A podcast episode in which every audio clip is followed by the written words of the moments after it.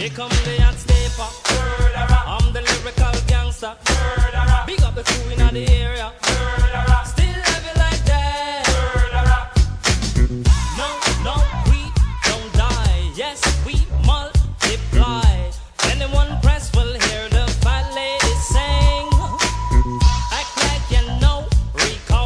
I know what Bo don't know. Touch them. Welcome up and go. To Under the Hoodies. I am Bill Kegel. I am joined, as always, by the bald-ing Tony DiNicola. Tony, what's happening, buddy? Yeah, dude, that's rough, man. I'm only balding because I haven't shaved my head, so I just look nice and clean and bald. But, man, I'm, I'm doing great, buddy. I spent the weekend up in the Adirondacks, up in Old Forge. I got a few days off here, and, uh...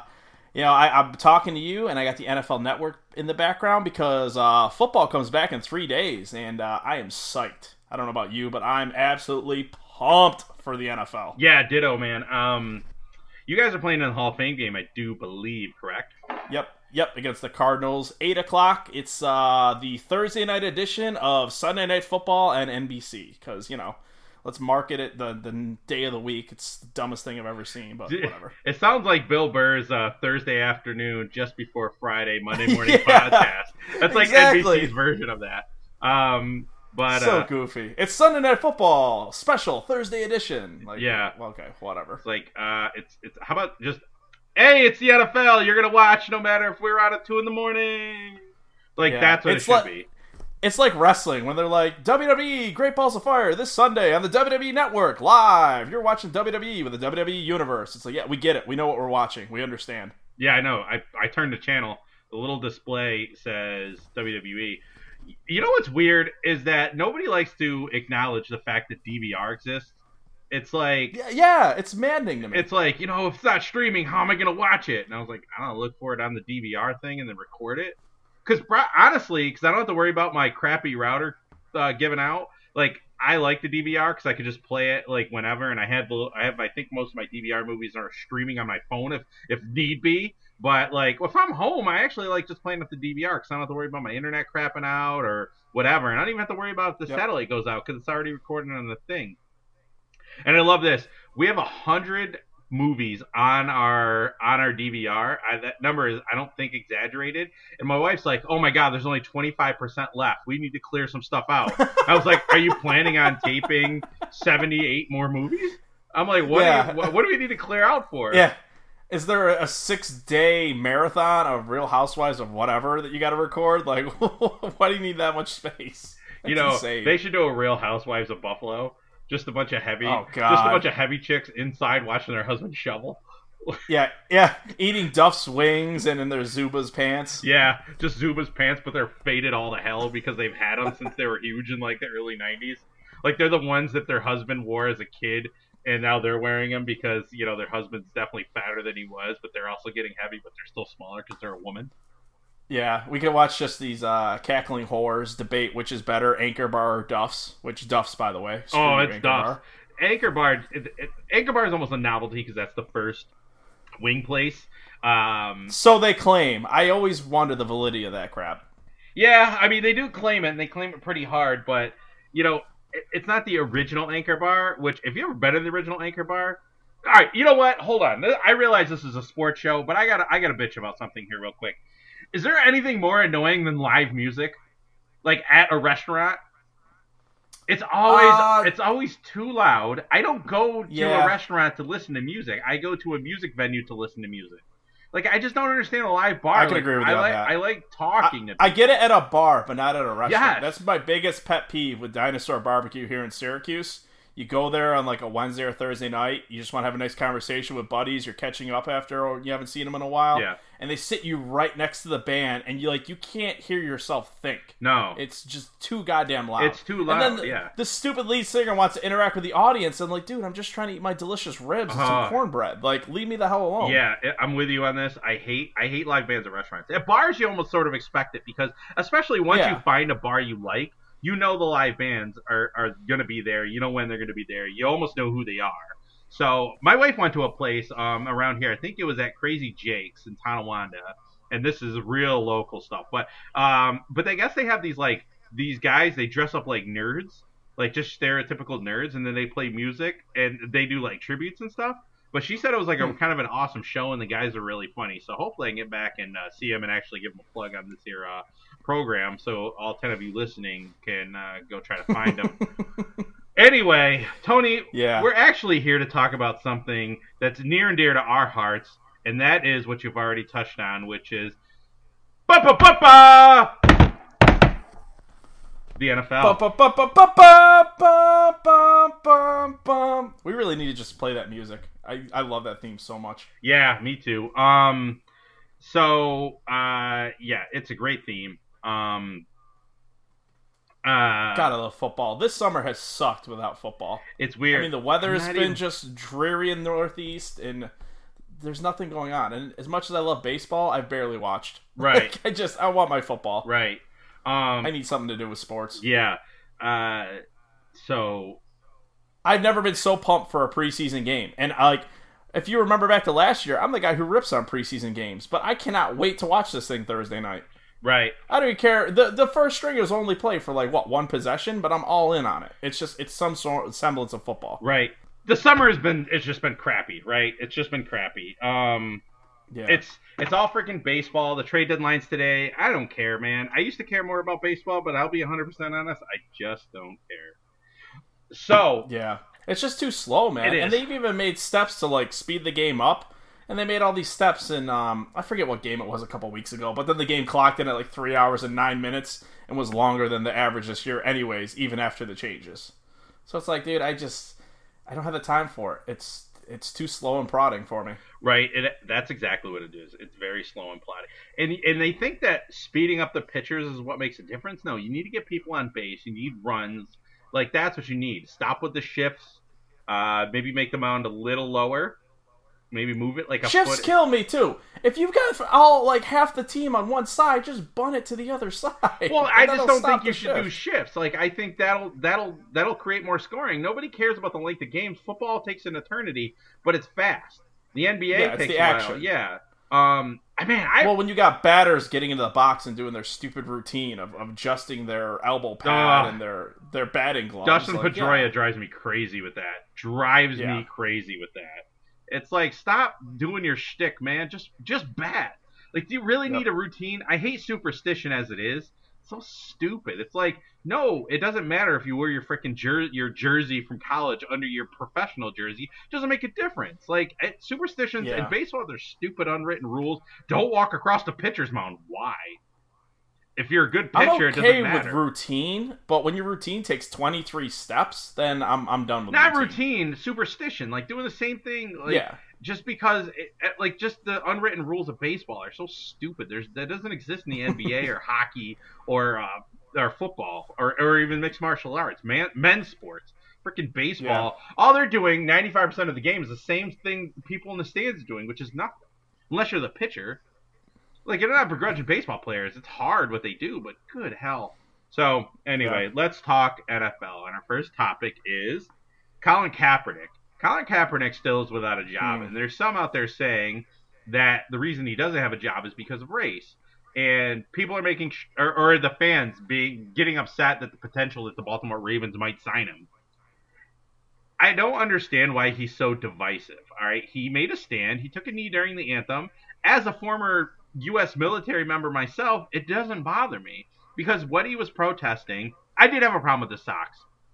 The the it just oh the pig yeah, socks the pig yeah, socks that was, that was low that was going too that's far. That's a low that's blow. Disrespectful. But and then wearing the Castro shirt in Miami, it's like do your research a little bit. But the kneeling during the yeah. national anthem from to send a message, I mean, I don't have a problem with it because I think his message was, I've said this on the show before, I don't have a problem with his message. I think his message is good. I think what he's what he's attempting to do is ultimately a good thing. It's coming from a positive place. My problem is, is the fact that he's not a good quarterback, and that's why he's not signed, and that's what people don't get. It's the same yep. reason, and we're going to talk, I'm going to let you go on about Lucky Whitehead, but it's the same reason that Lucky Whitehead is, was out of a job, why he got cut so quickly from Dallas, and Ezekiel Elliott hasn't been. Tim Tebow doesn't have a job in the N F L because of this. He's too divisive. He's too he's too big for his level of talent. Like, there has to be kind of like a chart where two things are yeah. going up, and if you're if your popularity is above your talent level to the point where it's causing the distraction, then you're not worth it.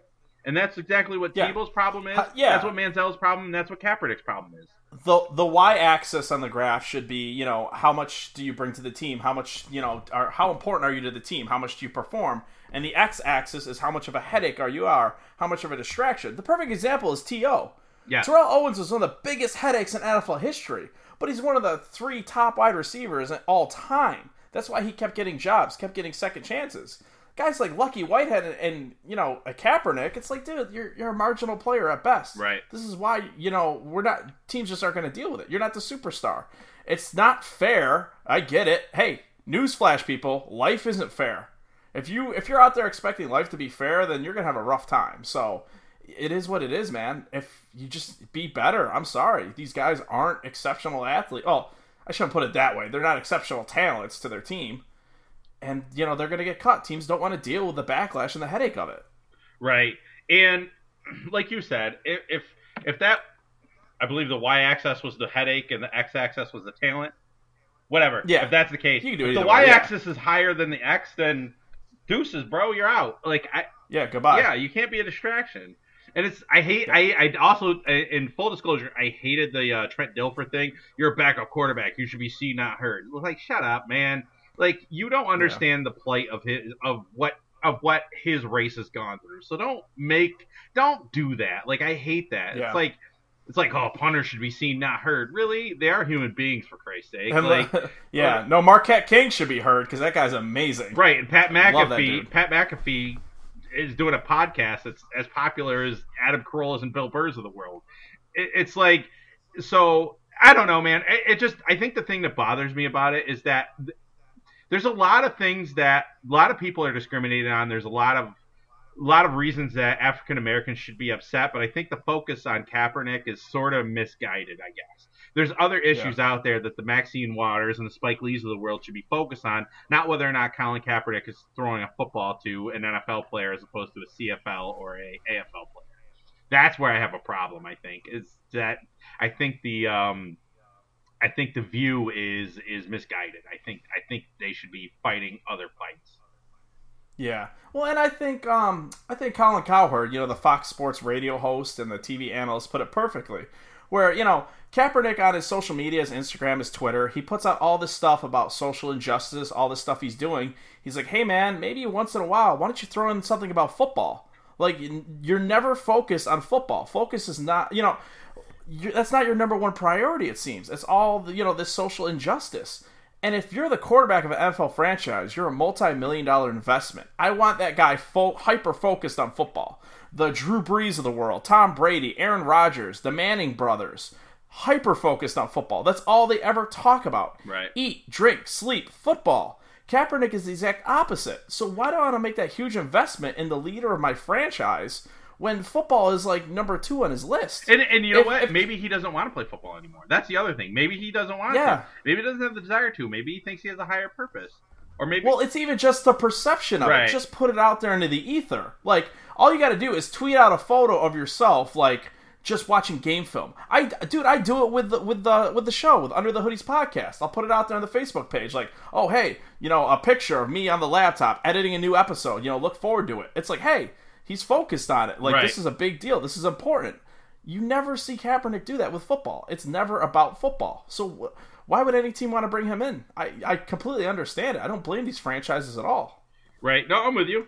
Um... But again, maybe he doesn't want to. Maybe he feels like he has a different calling or a higher purpose or whatever. So, you know, um, yeah.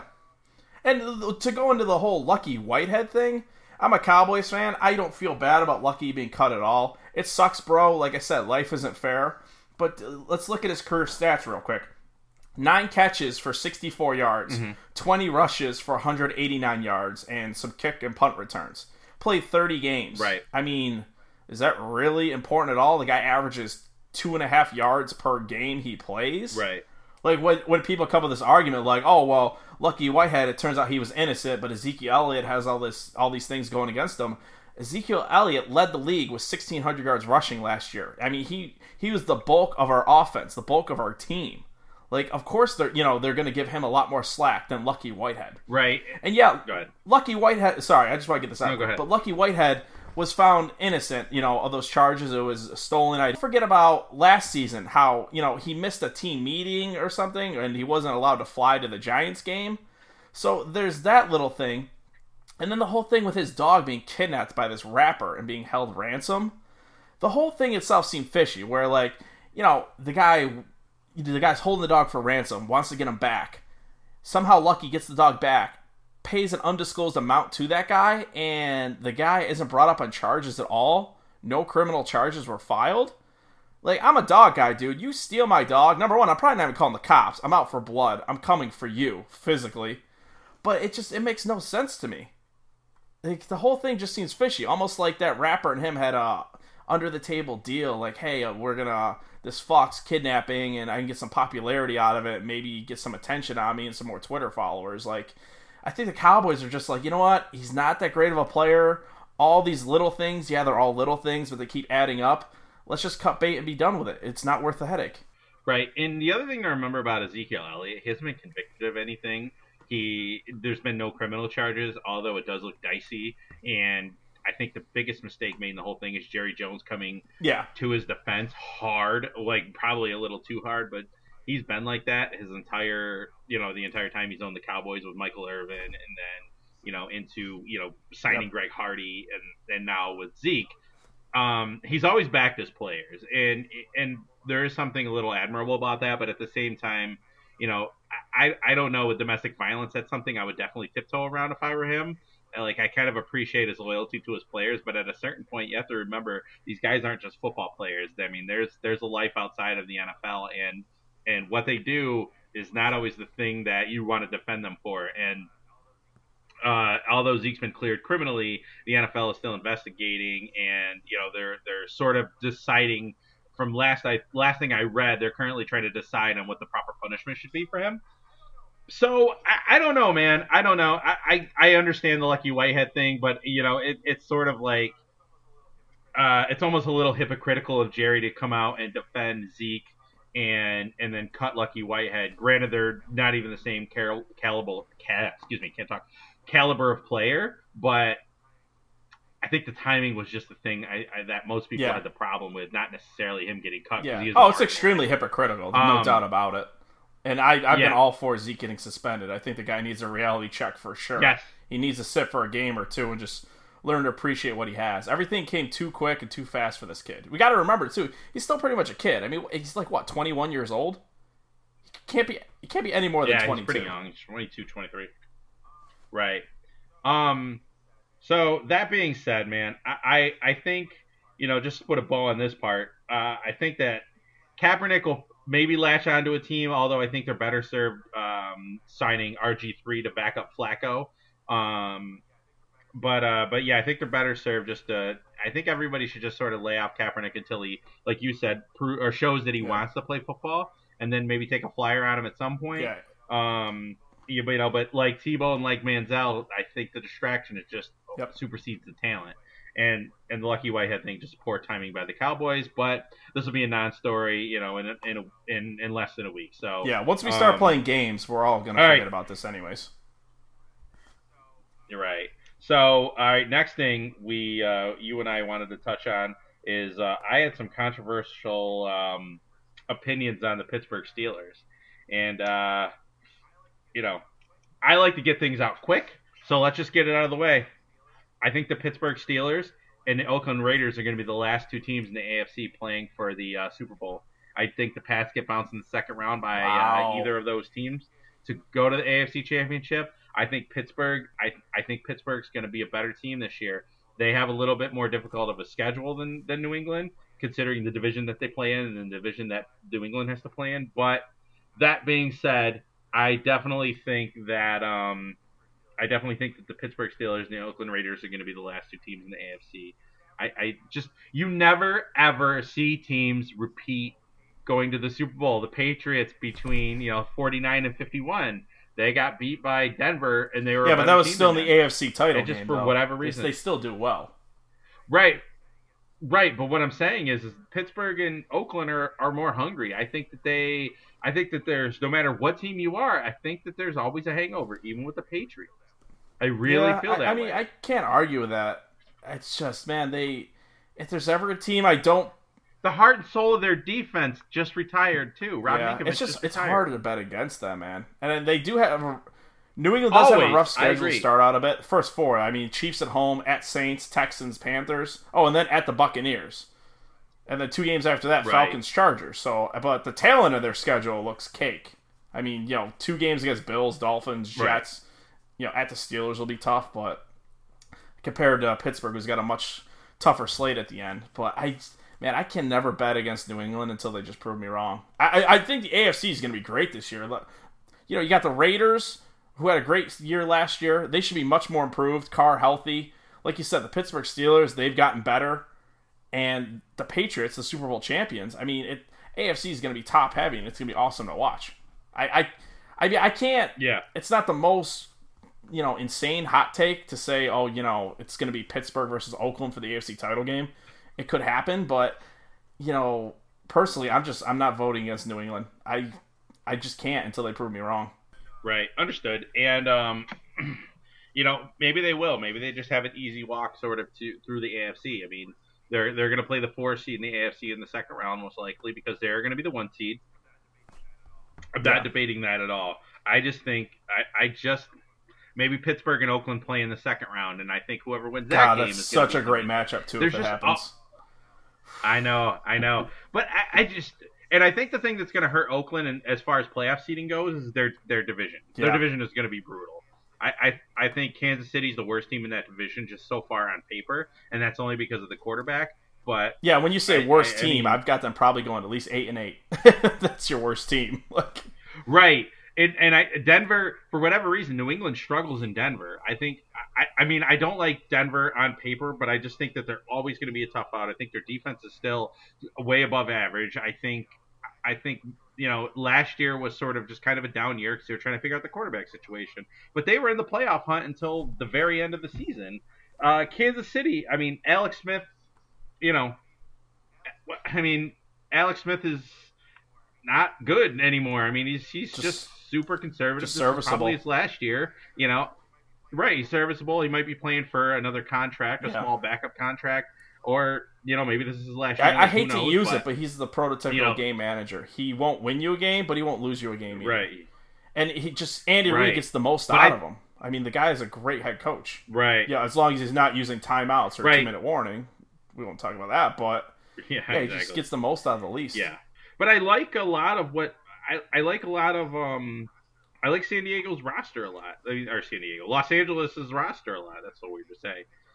I think I think their offense is going to be really good. I think that Hunter Henry came on strong at the end of last year as a legitimate tight end threat. He's been throwing – Philip Rivers has been throwing Antonio Gates his entire career, so he has kind of a newer, younger, athletic, you know, tight end to throw to again, which is nice. Um, Brandon Oliver's healthy. They upgraded the offensive line a little bit. I, I think the defense led by Joey Bosa. I mean, they have they have players at each level of their defense. They have Bosa. I love Bosa, uh, and uh, I realize I'm being a little hypocritical because I was I wasn't really necessarily hating on Bosa. Is more the comparison to J J. Watt because yeah. it's a lazy comparison. He's not the athlete that J J. Watt is, but he turned out to be the player J J. Watt is, at least early on. Melvin Ingram's an absolute stud in the middle as at the linebacker spot, and then I like Jason Verrett.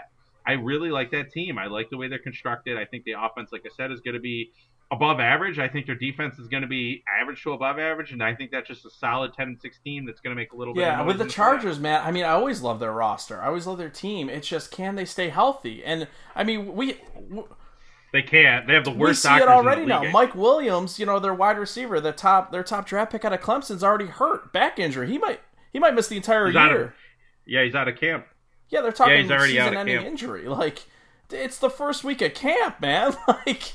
The, the Chargers are snake yeah. bin. I want to say they had something like sixteen or seventeen players in I R last year and almost the same amount right. the year before. Like like you said, they have apparently they have the team's worst doctors. Like these just can't keep them on the field. I mean, I, I right. like their roster. Just, no, I agree. I, I don't know, man. Can they even survive another three, four weeks of camp? Yeah, that's going to be tough. So let's go through the schedule. So the Chargers uh, at Denver, Miami, Kansas City, Oof. Philly, all at home. At New York, for the Giants, at Oakland, home for Denver, at New England, at Jacksonville, home for the Bills, at Dallas, home for Cleveland, home for Washington, at Kansas City, at the Jets, and home for Oakland. It starts out rough, but man. I think, that I think first eight weeks is team. rough. It does. Very. And then, you know, it sort of lightens up. They do have a really tough schedule, but it's only because they play inside their own division. Yeah. So that's, that's tough. I mean, it's going to be tough. I mean, Denver's going to be a hard out because of their defense. The the Chiefs are always going to be good. They're always going to be viable as long as Andy Reid's there.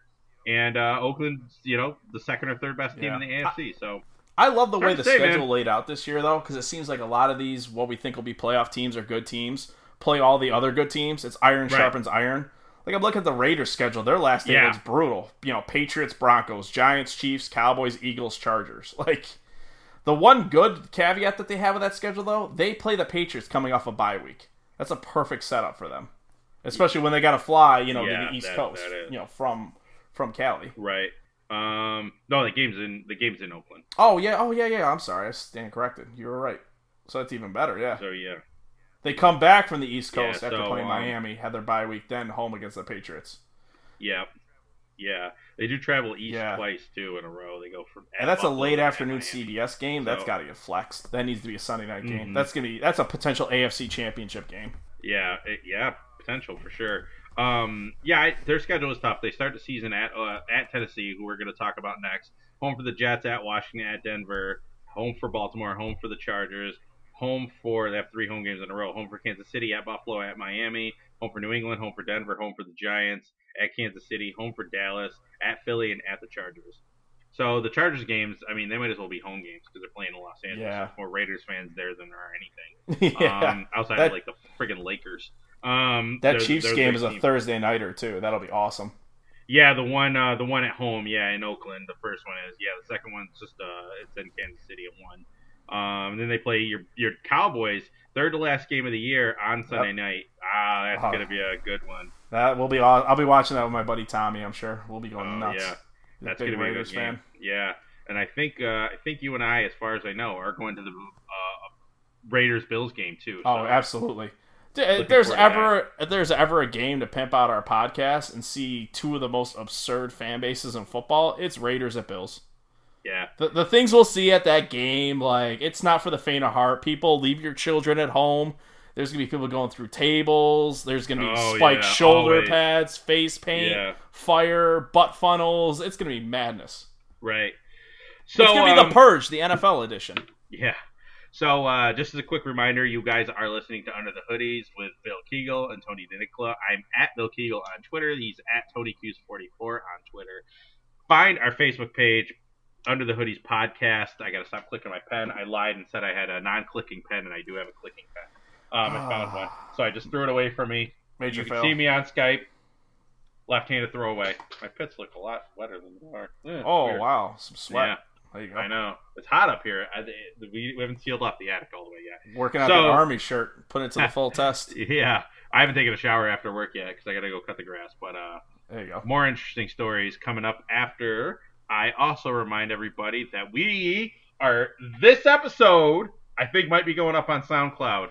So uh, that's exciting. Nice. Um, and then uh, also find us on Backsports page. Tony has an interview coming up with, uh, you know what? If you're a wrestling fan, just uh, download uh, Under the Hoodies in the next couple of days, and uh, you'll find out who we uh, who we talk to. Yes. Also, um, we're going to repurpose my Joe Buck interview from December and uh, see if uh, we can put that up as well. And then I have a couple uh quote-unquote written pieces for uh, for you Bills fans. So I'm um, still working on my old man draft column as well, which should be fun. Um, old quarterback draft, excuse me.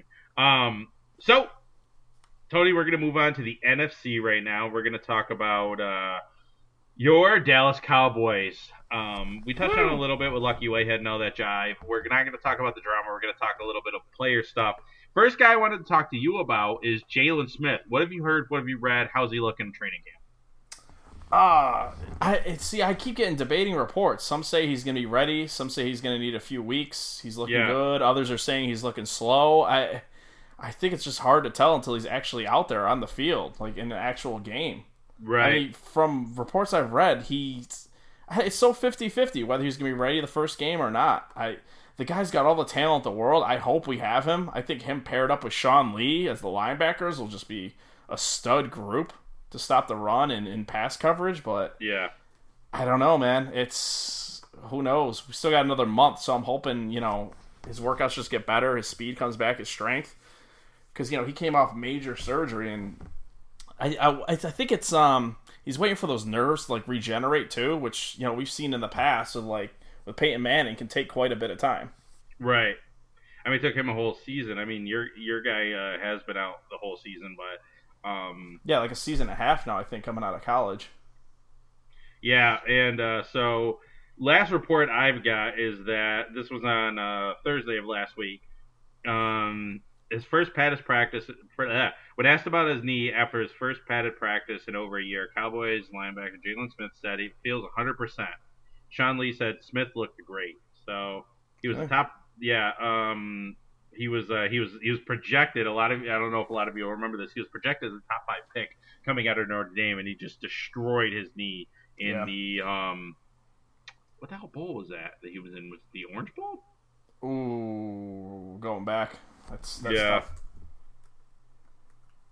tough. Um. Anyway, you'll look it up, but uh, yeah, he he hurt his uh, he hurt his knee in his last college game ever, which is kind of brutal. But the Cowboys took a flyer on him in the second round, and uh, you know he might turn out to be the steal of the draft if this uh, nerve regenerates, and it looks like it has. Sean Lee said he looks good. I mean, a couple of reports that I've read as well said he looks good. So um, still we'll only see. twenty-two too. Still young. Yeah, he's still super young. That's the other thing. Um. I mean, if this happened when he was twenty-nine, forget about it. His career's done.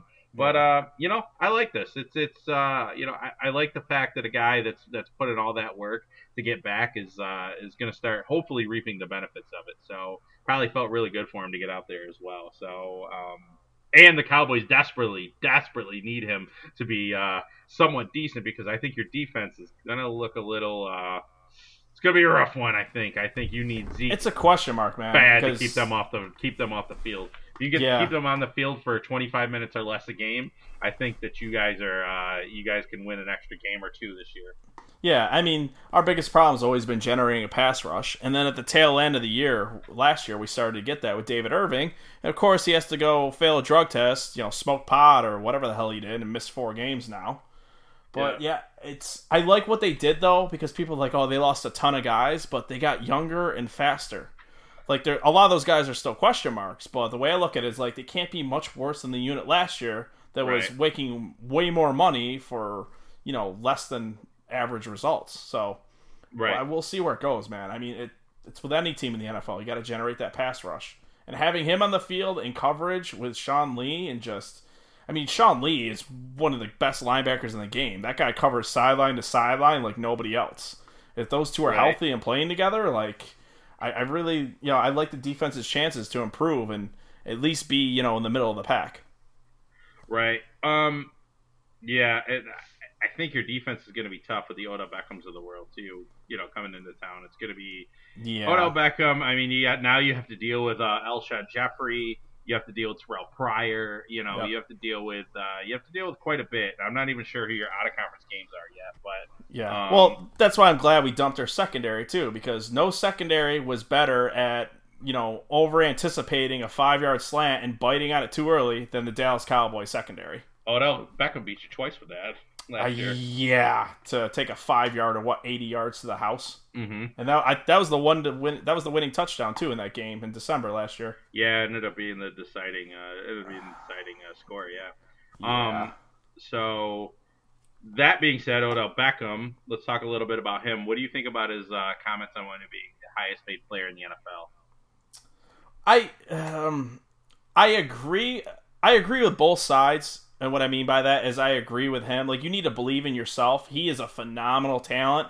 He means the world to the Giants. Yeah. If he was a quarterback, I'd, I'd agree one hundred percent.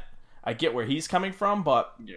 I just feel like you cannot pay a skill position player in the N F L that much money. They are I just not worth it. I, I, the guy's a phenomenal talent, too. Like, make him the top-paid wide receiver, I agree with, but the top-paid overall player, no way in hell is he worth it. We've seen these deals a million times, and they've never panned out. Albert Hainsworth with Washington got a one hundred million dollars deal. And Ndamukong Suh with the Miami Dolphins got a, you know, one hundred plus million dollar deal. It just doesn't pan out. The only, the market dictates in the N F L, the only player worth that amount of money is the quarterback. The right. guy, it's just, he doesn't mean enough to the team. I mean, he means a ton to the Giants, but if you pay him, yeah, let's say they give him seven million dollars, one hundred twenty, thirty million dollars, or whatever he wants, that will cripple that franchise. And as a Cowboys fan, I'm all for it. It'll cripple your guys' cap for seven years to come, but you just cannot do it, man. Yeah, um... So I'm looking right now at the Antonio Brown, um, Antonio Brown cap, or excuse me, Antonio Brown uh, contract. So he just signed the four-year, sixty-eight million dollars. So his cap hit over the next uh, this year is thirteen mil, cool. uh, and then seventeen point six, eighteen point nine, fifteen point one, sixteen point three. After the twenty nineteen season, uh, they can actually get out with only a seven point six million dollars dead cap. Which is uh, which is bad. kind of yeah, it's kind of a good. I mean, he's sort of the Beckham's looking for a deal more than him, or should be looking at this at, at a deal as big as his, not necessarily Dave or Derek Carr's, but so he's probably going to top Bryant, but not quite necessarily top Carr. So even if he's in, uh, even if he's sort of in the middle, I mean, he's his salary is essentially going to negate what Eli's been making. So I'm not that mad at it because. When, you know, they'll have a little bit of overlap, maybe a year or two overlap, Eli's contract, the end of Eli's contract with the beginning of Beckham's. I think there'll be a little bit of overlap, and I think those two will cancel each other out. But I do agree with the notion that you brought up, which is um, receivers are not that valuable. They're just not. Yeah. Beckham is Beckham well, is valuable, but he's not as valuable as what he's asking for. Yeah. Well, look at the numbers, too. I, I believe I brought it up last season after the um, the Giants-Packers playoff game. Uh, Odell Beckham, his I think I want to say seven or eight of his top ten or eleven performances as a wide receiver, the Giants have lost that game. Yeah, like when he has his best and, games, yeah, they're thirteen and eleven when he scores a touchdown. Yeah, I mean, let's talk about the catch. You know, people always talk about that catch. He he torched the Cowboys that year. He had that phenomenal catch in the end zone over Brandon Carr. They Cowboys lost. won that game. Yeah, yeah. People tend to forget that. I, that's why I'm like I'm not that mad about that catch. I'm like, we won the game. What's more important? Right. And, I mean, if we look at recent history, too, look at that playoff game. I mean, he was terrible. He dropped everything. Eli was on. Eli was on point in that game. Eli was doing everything he could, but Beckham and his wide receivers just continually dropped the ball. They torpedoed that game, too, because the defense was doing a great job. Phenomenal. In the first half, before that Hail Mary, they were doing a phenomenal job, like you said, in the first half, man, and then just got demoralized. And I think Beckham dropped passes, uh, Sterling Shepard dropped passes. I mean, really, the only guy that came to play in the receiving corps is the fifth-string receiver, Tavares King. And, um, you know, the rest of the team just really didn't seem to be there. Perkins had a bad game. Eli was good. Eli was putting the ball wherever he wanted it, it seemed like. And, I, mm, man, I think if I think if Beckham drops, you know, two passes as opposed to four, I think it's a completely different game. I mean, the Hail Mary yeah. was ridiculous, but Aaron Rodgers the best Hail Mary thrower of all and time somehow. Beckham but, dropped that backbreaker, too. That, yeah, um, that touchdown. That first sure down. Well, no, there was also in that playoff game that first down pass in the red zone when they had to settle for a field goal. Yeah. I think he was on like the eleven or twelve-yard line. It would have been a first down Giants, and you know they probably would have punched it in later for six. Yeah. I mean, the way the butt, they were moving the ball, I mean, yeah, absolutely. Up, yeah, up and down the field. Eli looked mm-hmm. great in that game. We'll give him all the credit in the world. When people say he's washed up, I mean, dude, if there's ever a dude who shows up in big games, it's Eli Manning, man. I got to give credit when it's due. Yeah, it, and I, I struggle with the Eli's on the decline thing because his offensive line was just so bad last year. He had no help from his tight ends. And really the only guy that was catching passes last year was Beckham. Shepard yeah. did well for a rookie, but he wasn't exactly lighting the world on fire. And Victor Cruz is just terrible last oh, yeah. year. He was absolutely terrible. Yeah. I mean, he was getting passed by Roger Lewis and uh, and the aforementioned Tavares King on the depth chart. I mean, he was tumbling down the depth chart pretty quick. And Paul Perkins, rookie, was sort of finding his legs towards the end of the year, but um, But yeah, I think this year will be a little different for Eli. I think he's gonna, I think he's gonna have a nice uptick in his production. But I actually think the defense going from thirty-first in D V O A to second in D V O A, I actually think there's gonna be a little decline, and I think they sort of settle in between like I don't know seven and you know twelfth in the league, which is fine. Yep. And uh, but I, I'm very cautiously optimistic about the Giants. Like I love the roster, but I'm not in love with the coaching staff yet. Brandon um, Marshall was one of the best moves they could have made because he was cheap. Cheap, not Giants... only not only cheap, the guy's motivated. He's never even been in a playoff game. You take all that pressure off Odell on the other side. I mean, we're talking about one of the best possession third down conversion receivers in the game. Yeah. And the Giants struggled with that, with you know, with getting with their third down completion percentage. Yeah, a great move. And the guy just comes in, a veteran, mature. This is Odell's team. I'm just here to help him. If anybody wants any advice, like I'll offer it to him, but I'm not just going to tell him what to do. Right. The guy's got his head on straight. He's a veteran. He's motivated. He gets to stay in the New York area as he played with the Jets last year. Like and like you said, they got him on the cheap. It's a win-win-win. I don't see. There's no negative with that move. It's great for Eli. It's great for Odell. It's great for Shepard. It's great for that tight end they have now. It makes everybody around them better. Yeah, no, I agree one hundred percent. Um, all right, let's move on to uh, the aforementioned Green Bay Packers. Um, the Green Bay, man. Uh, why does this team not sign free agents? I just don't get it. I don't get it. Get that's Aaron Rodgers Green Bay way, freaking help. We, Get yeah, him a that's defense. One My Super God. Bowl. They're becoming just, like the New Orleans Saints, where it's like you had this phenomenal quarterback, but you just you could score a million points, but you cannot stop anybody. I mean, I the mean, N F C Championship game, they just the Cowboys torched. Second half would. I mean, if that game went one more quarter, I think the Cowboys win. Yeah, and they. I think the Cowboys are just so flat in the second half, or excuse me, in the first half that I, I think that Green Bay was able to just sort of you know uh, weather the storm there. But then Atlanta, it, it was like a track meet where you know one team was wearing. You know, running shoes, and the other team was wearing Timberlands. It was yeah, it was terrible. It, it looked like the Green Bay secondary was just running through the mud. I mean, they right. just absolutely torched them. Like you said, it was a track meet. It was embarrassing to watch. That was our N F C Championship game. God, how terrible. Bad were the playoffs last year? I was just going to say the it. same thing. They were terrible. I listened back to one of our old podcasts, and we were just trying to make it interesting because it was so right. bad. Right. And you know what's funny about the playoffs last year is because the Super Bowl was so good. It's kind of like the crappy movie. It's like, um, oh, what's what's that movie I think that's overrated where, uh, oh, God, with Kevin Spacey there. Usual Suspects. Usual Suspects is such an overrated movie because the ending's so great that you forget the rest of the movie is kind of just meh. Like, the ending is phenomenal, and that's why everybody loves that movie. But it's not yeah. a good movie. If you go back and watch it, you take the last three minutes of that movie out, it's not a good movie. It's yeah. really not a good movie. That's how the playoffs were last year. Was yep. like the Super Bowl was so great, even though everybody hates when the Patriots win, but I don't care because it was entertaining. And the more Super Bowls the Patriots win, the better the Giants look. So yeah, I'm fine with it. Um, but yeah, I, but anyway, back to the Packers, man. I, I just don't see they're the best team in their division. I mean, just because of Aaron Rodgers, but they didn't have yep. Aaron Rodgers. It's a five and eleven team. Oh yeah. Oh, they're bad. And their schedule, it's pretty brutal to start. Seahawks at home, and then at the Falcons. Those are your first Who's two got, games. Right. So, I got a question for you. We're going to yeah. sort of jump a little bit. Who the hell's coming out of the N F C? Because I think the A F C is pretty cut and dry. I think it's, like like we talked about, it's either Pittsburgh, New England, or Oakland. Most likely New England. But who's that team in the N F C? Seattle's taking a step back. Um, you know, the Giants, the Cowboys taking a step back. Atlanta just... For whatever reason, nobody in that division wants to wants to repeat winning the division, let alone doing anything in the playoffs. And that division is going to be a murderer's row. As good as yeah. Atlanta is, and I think their defense will be improved, their problem is the rest of that division got a lot better. Tampa Bay is going to be a huge challenge this year. I think Deshaun Jackson and Jameis Winston are just kind of a match made in heaven. Yeah. I love, I, I love that signing for them. Yeah, um, they have weapons galore now. Yeah, and the O J Howard pick, I think I think he's gonna be he's gonna be a great weapon for Jameis going yeah, forward. Yeah, and let's not forget they still have Mike Evans.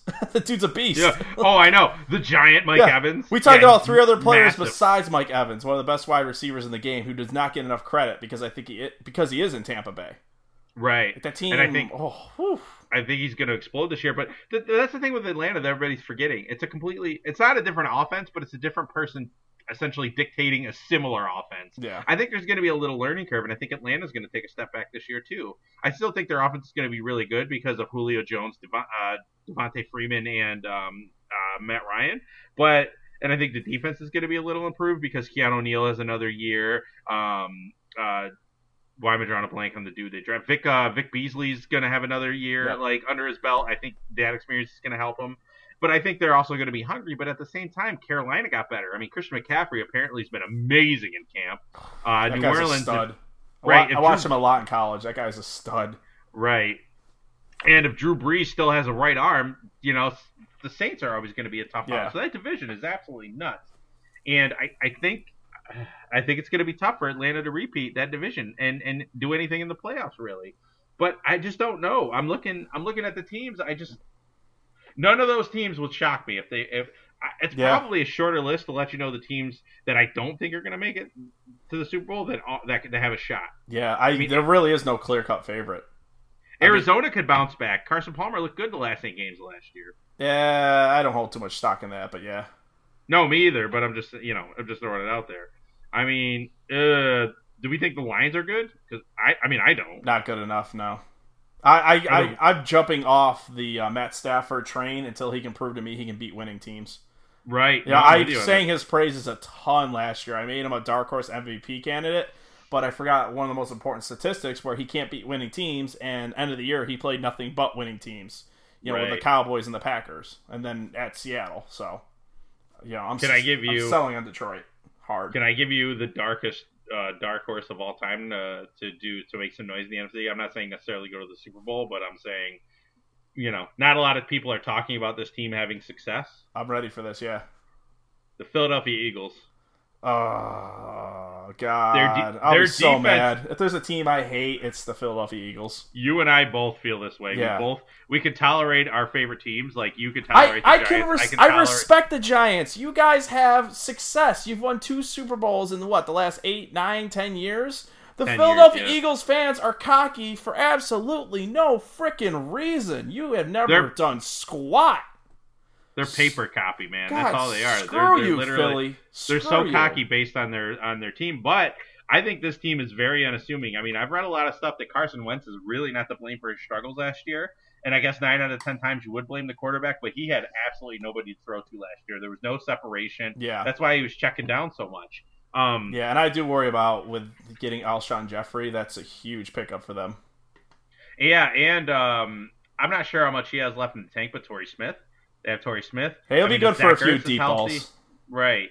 Um, Ryan Matthews. They signed LeGarrette Blount. I mean, they still have Darren Sproles. Yeah, their offensive line, other than the Cowboys, probably the best in the league. I mean, and look at their record pre and post Lane Johnson. Lane Johnson was suspended for ten games. What were they like? Uh, what three and oh, what was he suspended for ten games? So there, I think they were like three and seven or something like that. They're yeah. five and one with him in the lineup. They won their five of the last six games. Yeah, once I think their only loss Philly. was to you guys. Yeah, yep. So I, I think they're a different team, man, when he's in the game. He's he's a phenomenal left tackle. Yeah, they lost to us um, on Sunday Night Football. That was that game where uh, Prescott let it drive from behind. Yeah. I, th- I want to yeah, say it was an overtime right. game, winning. too. We won. Yeah, they were winning that game. That's right. Yeah. But that defense is – I think Fletcher Cox is an absolute beast. Um, I do believe – Yeah, defense that, is really good. Yeah, the defense is really good, led by uh, the should-have-been Bills head coach, Jim Schwartz. Um, but – But yeah, I mean, Philly wouldn't shock me if they made some noise in the uh, in the N F C.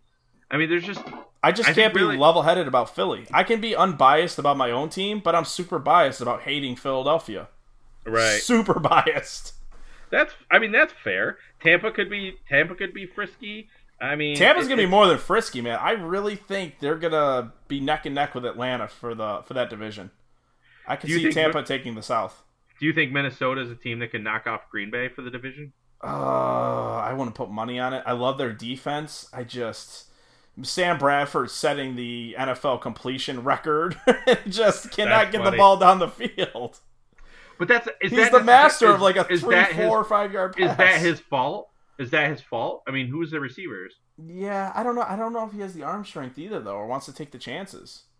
Stephon Diggs is really their only big play guy. Yeah, I mean, they did sign your boy Levi, uh, Latavius Murray, yep. but he's out for an undisclosed amount of time. But Dalvin Cook has apparently looked really good in camp so far. Dalvin Cook's a beast, um, and yeah. oh my God.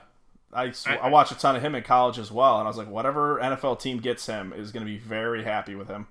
Right, and I, I don't know. I think – remember they were like world beaters through the first five weeks of the year. Yeah. I mean, people were saying that they were going to uh, – they were going to win the Super Bowl. Yeah, um, I, I can't – I mean, I wouldn't pick them to beat Green Bay in that division, but, man, when you got a defense like that that can keep you yeah. in games, you can't – they've got a shot. They've got a puncher's shot, man. It all just comes down to, can Bradford and the offense do anything? Right. Because, I mean, they were they were pretty rough on my Cowboys, but they just couldn't score. Right. So I'm going through a list of the N F C teams. So here are the teams that I don't think have an, have any shot at making it to the playoffs. And it's a short list. Chicago. Yep. Lions. Eh, maybe no. They could, because Stafford is good. The Rams? No. And San Francisco. Those are it. Those I, are it. And the Lions are a what if, maybe. I'm throwing Arizona in there. I just do not believe in Arizona at all. I don't, That's fair. I don't believe they, in Carson Palmer. I think he's just done. He might be. He might be, and I think that should have been that I, should have been a team that should have been aggressive trading up for Patrick Mahomes. Yeah, but going back to my statement a minute ago, I mean, a good defense keeps you in it, and they've got a pretty damn good defense and a great running game.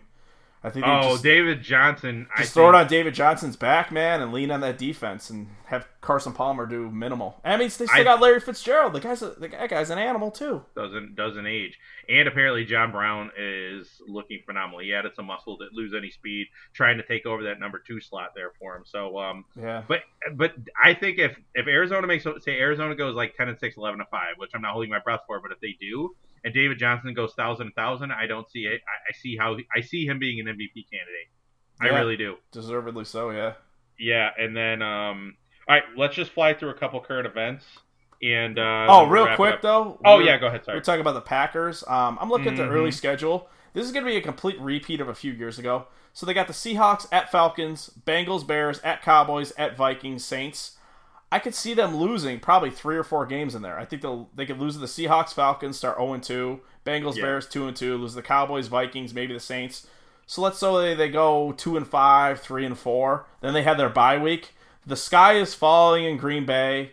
Aaron Rodgers holds that press conference. Relax. R E L A. Relax. And then before you know it, they win, you know, seven of the next ten, and they win that division. It's almost a yeah. carbon copy repeat, because the tail end of their schedule, Browns at Panthers, Vikings, Lions.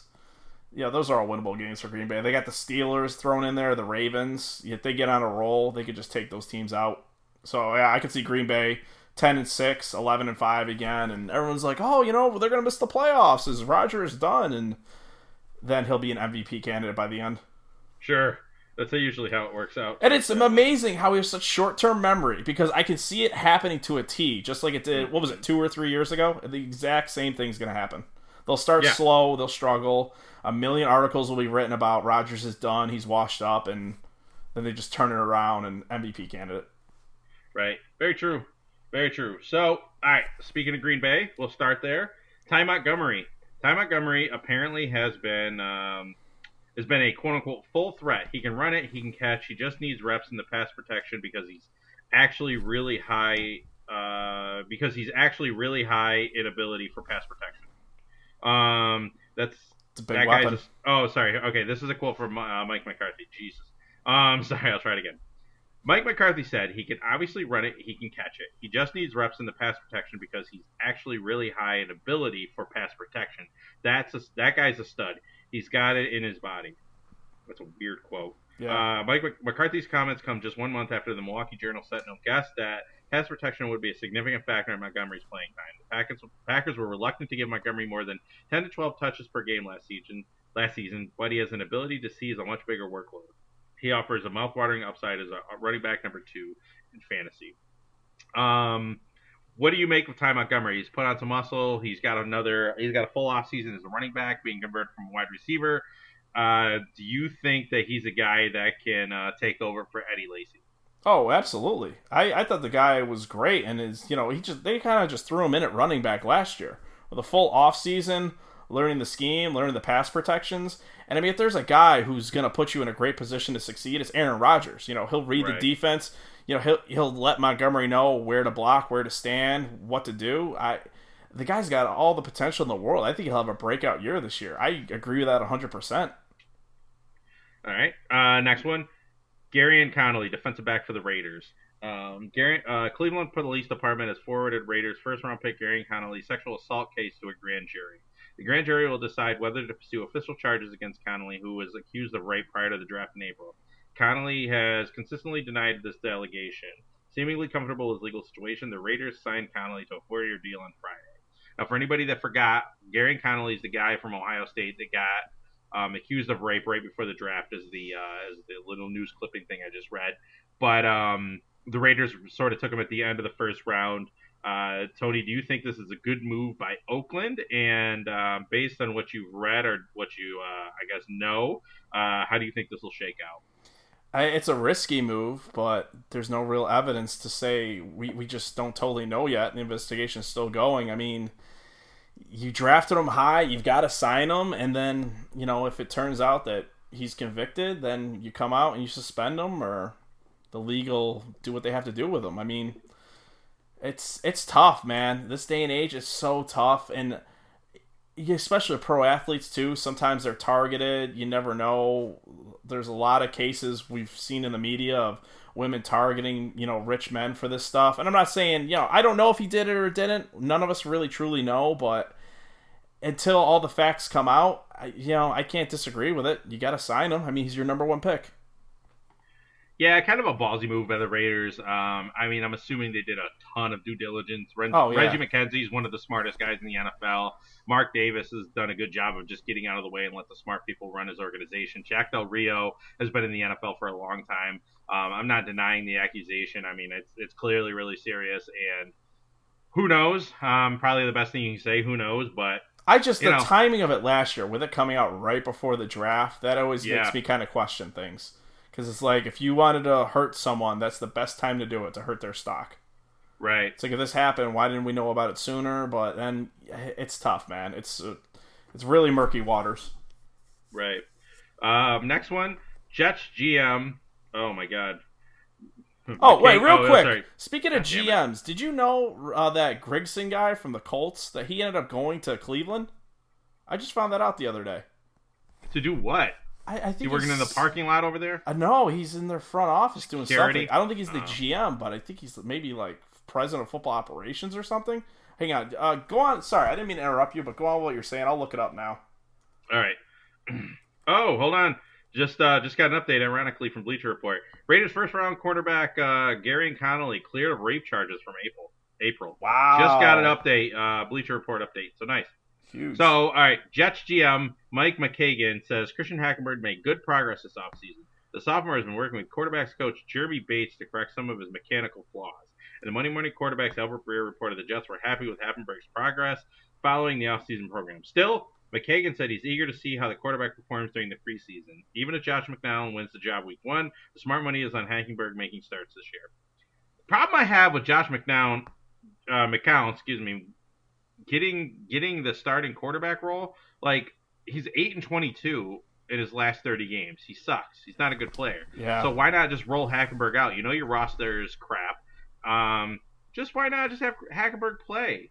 Like, or at least play him in the preseason, like, a lot. I would I would run him into the ground in the preseason. I mean, he's young. You know, he can work on his flaws in real time. I mean, I know you have to evaluate other players, but, I mean, this is your most important position.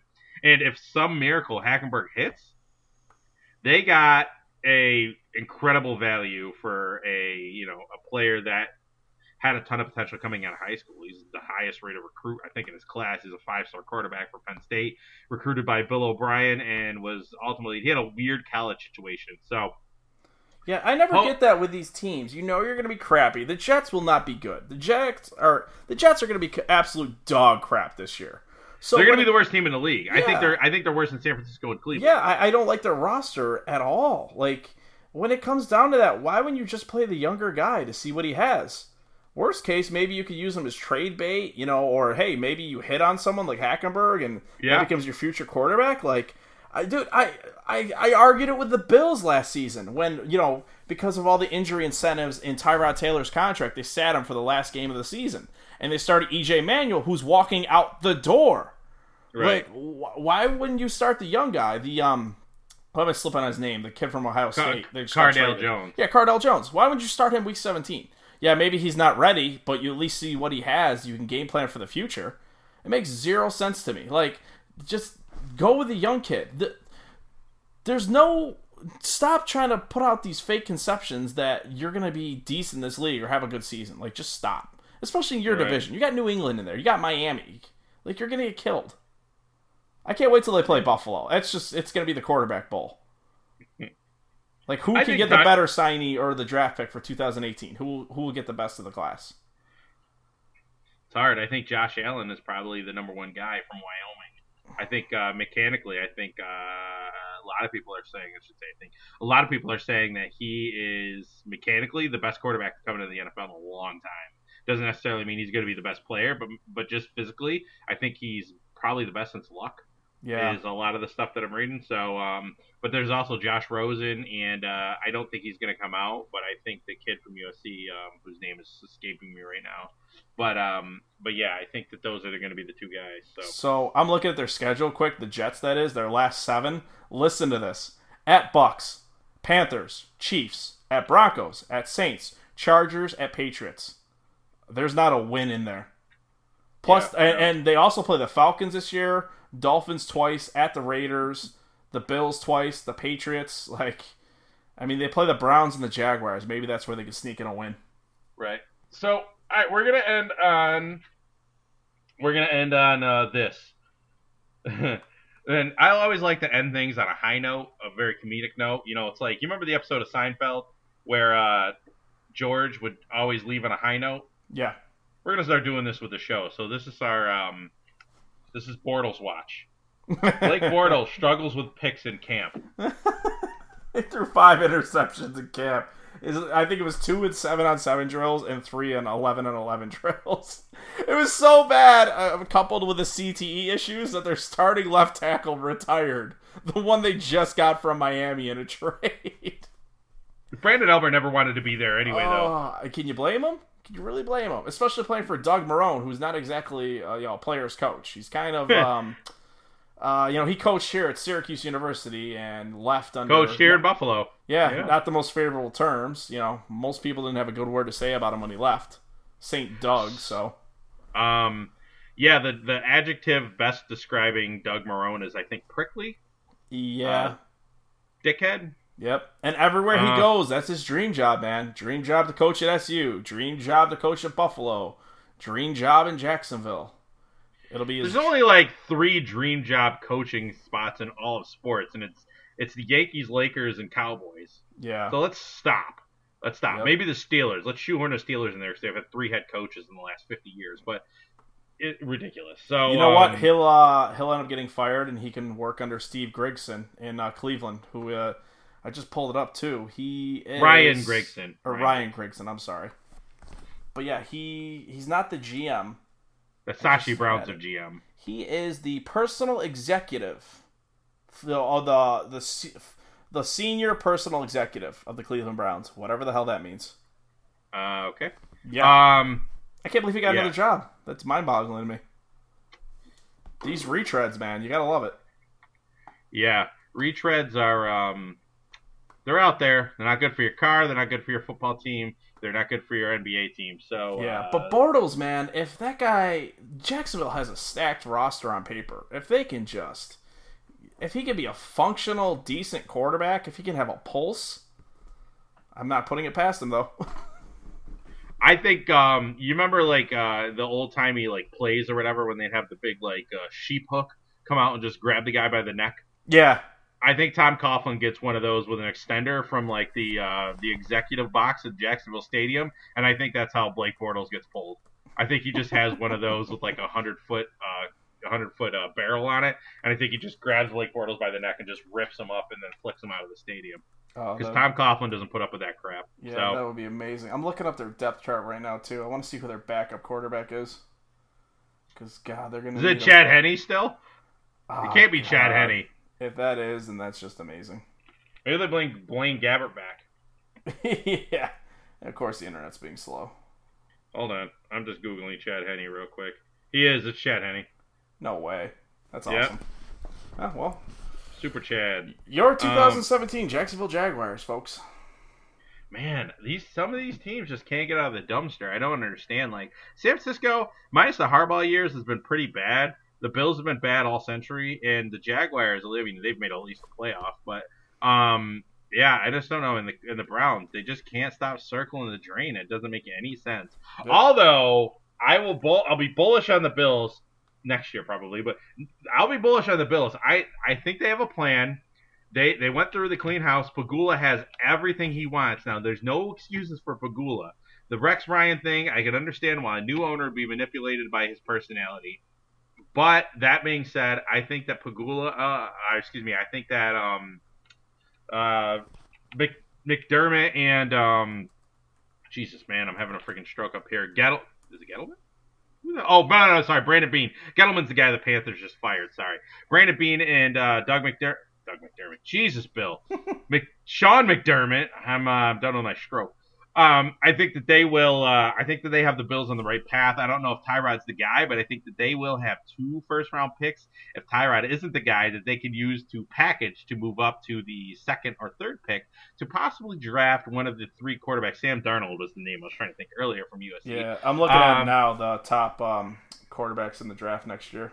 Potentially, it's a, come out. It's a little too early because if you look at him from last year, Patrick Mahomes wasn't on there. I think Davis Webb was up there, and uh, I think DeShone Kizer was the projected first overall pick. Yeah, but uh, so yeah, little... Josh Rosen out of U C L A, Mason Rudolph out of Oklahoma State, Sam Darnold, Baker Mayfield out of Oklahoma, Josh Allen out of Wyoming. Baker Mayfield's like my height, I think. Uh, Baker Mayfield six one, two eighteen. Yeah, a little undersized. He's bigger than I thought. Wow. Um, I thought he was. I thought he was shorter than that.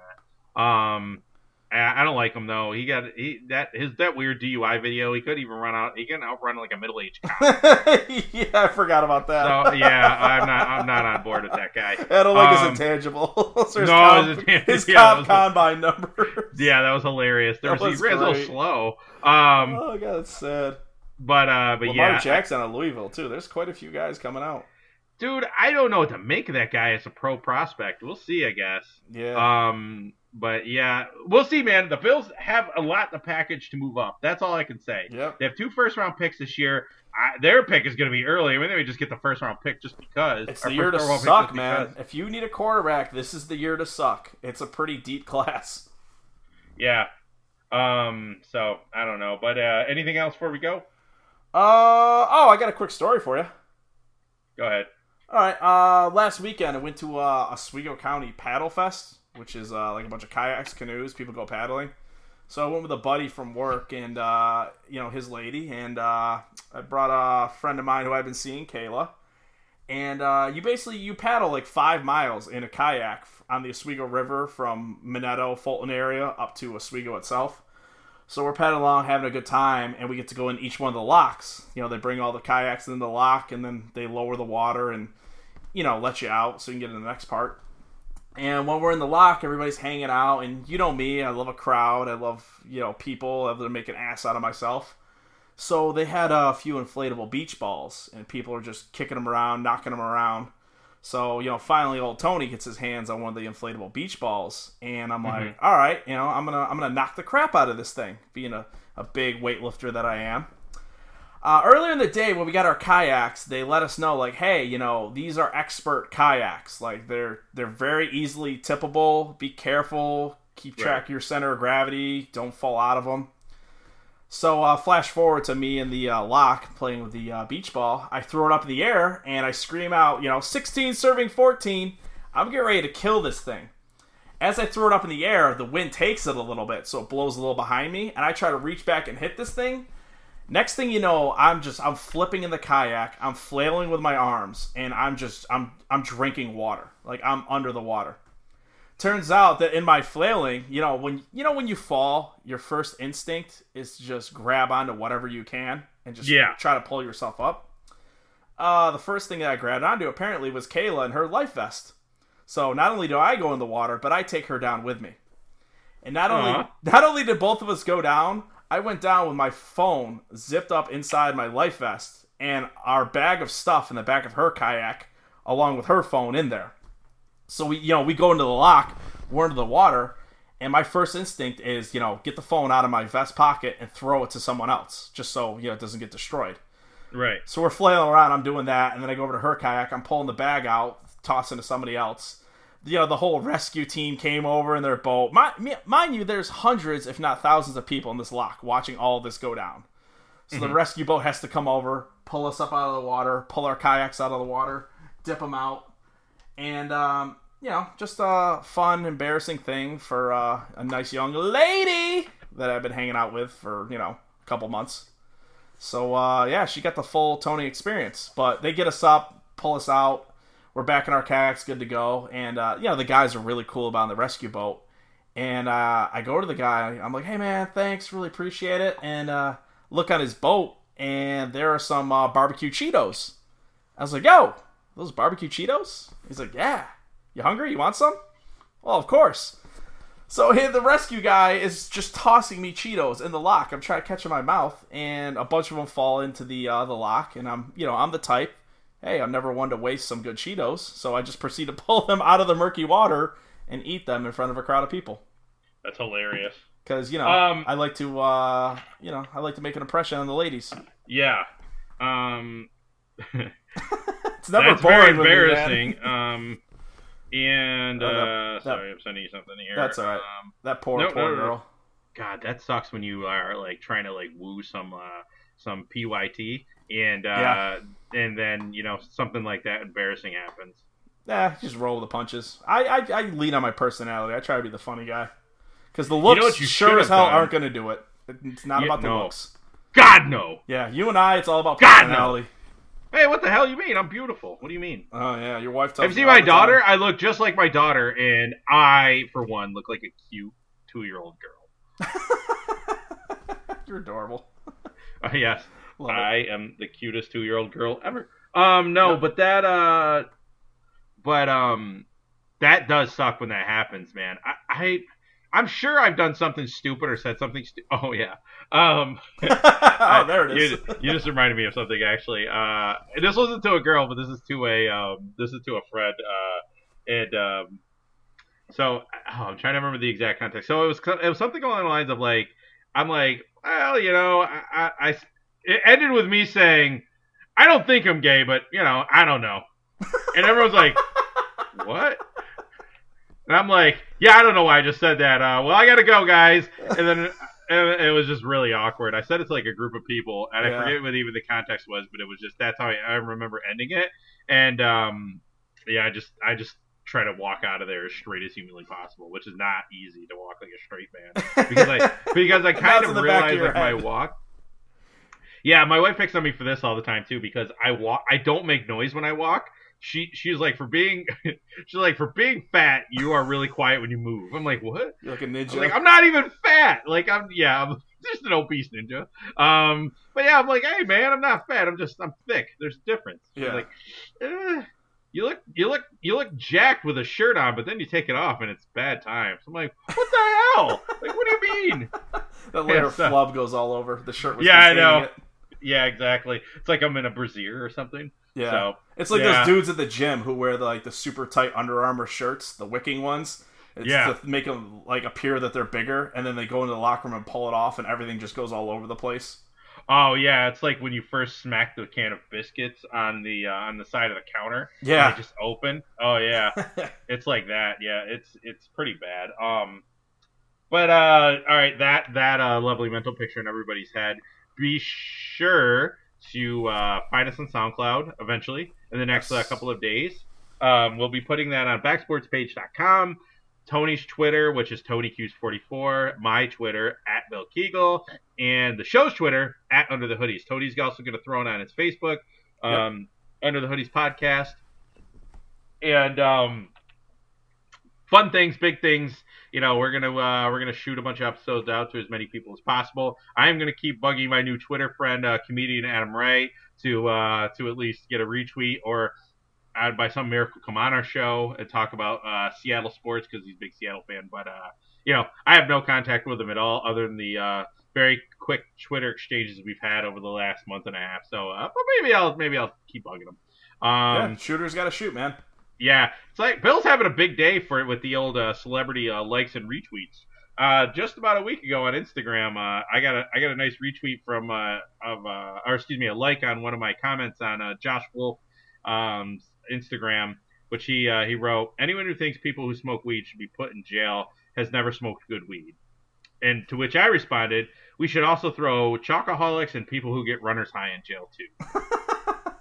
And he yeah. actually liked it. So uh, yeah, old Bill's been uh, rubbing elbows with some big time celebrities out there. there. You go. So that's exciting. Killing it with a tweet I, game. I love it. I keep I keep name dropping too, man. I got to stop with these huge celebrities I'm talking to. So. Uh, Speaking of which, I'm still. Uh, I got pictures printed out of the time that I did the uh, the New York Giants, um, uh, David Tyree's uh, Children of the City benefit from like uh, last summer, and uh, I printed a picture of uh, me and David Tyree and me, my wife, and Olivier Vernon out, and I was gonna hang it up here in my uh, my my slowly but surely decorated uh, man cave or whatever you want to call it, and I'm debating on whether or not to put those pictures up because it seems super douchey. Nah, super douchey. Do it. All right, I'll be a douche. Blow it up. Make a mural on your wall of it. I just have someone come in and paint the pictures on the wall. Yeah, there you go. I, I get that Banksy guy to do it. Um, all right, terrible jokes are done. That's Tony DiNicola. I'm Bill Kegel. This is Under the Hoodies. Please like us. We want you to like us. And, uh, Tony, good show, buddy. I love yes, you. I love you, too. I'm off to the gym, bud. All right, bye.